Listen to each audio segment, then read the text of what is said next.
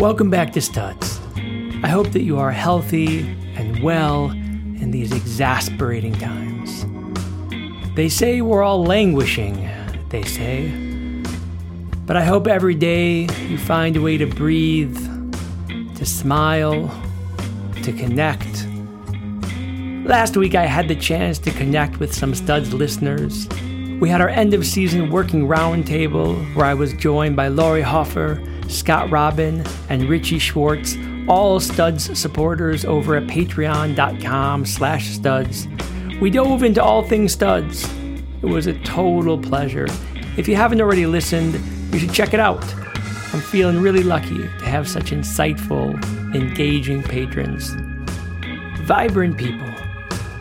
And season five of Studs, my friends, promises to be vibrant as well. Season five will find me in conversation with a bootstrapper, a con. Oh, Maddie, what are you doing awake? It's the middle of the night.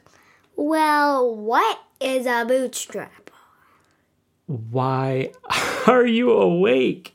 I will tell you that later, noisy guy. what is a bootstrapper? So, like, a bootstrapper is someone who um, they pull themselves up by their own bootstraps and they start a business. They don't ask for any loans, they don't ask for any support. Like, they start a business all by themselves. That's a bootstrapper. That is cool. Yeah, he's a real cool guy. His name is Justin Jackson. It's going to be the first episode on Studs. Can I carry on with this? Yeah. Okay. So, season five will find me in conversation with a bootstrapper, uh, a concierge at a. What's fi- a concierge?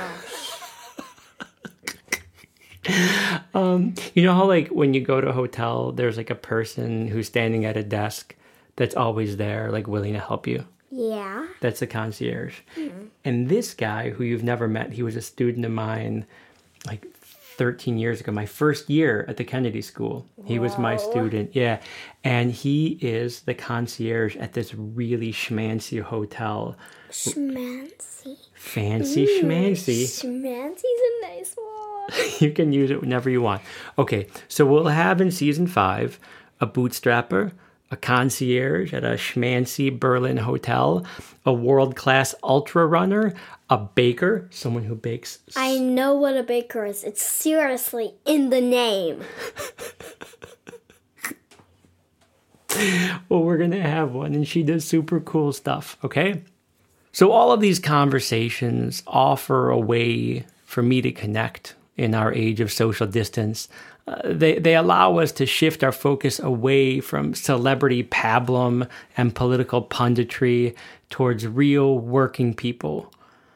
Every conversation of studs challenges me to think afresh, and every conversation offers me reasons for hope. You're my reason for hope. Thank you. You're my reason for hope, studs guy. Studs guy. Thanks, studs girl.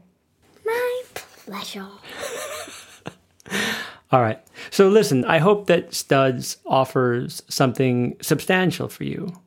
I hope Studs adds value and meaning to your already rich life.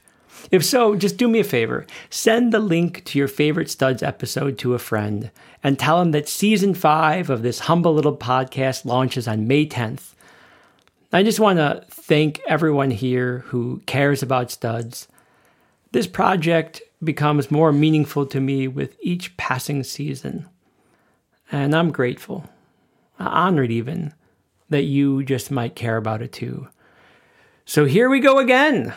Season five is coming. Tell a friend, stay healthy, stay loving, stay funky. Oh, you want to see Funky?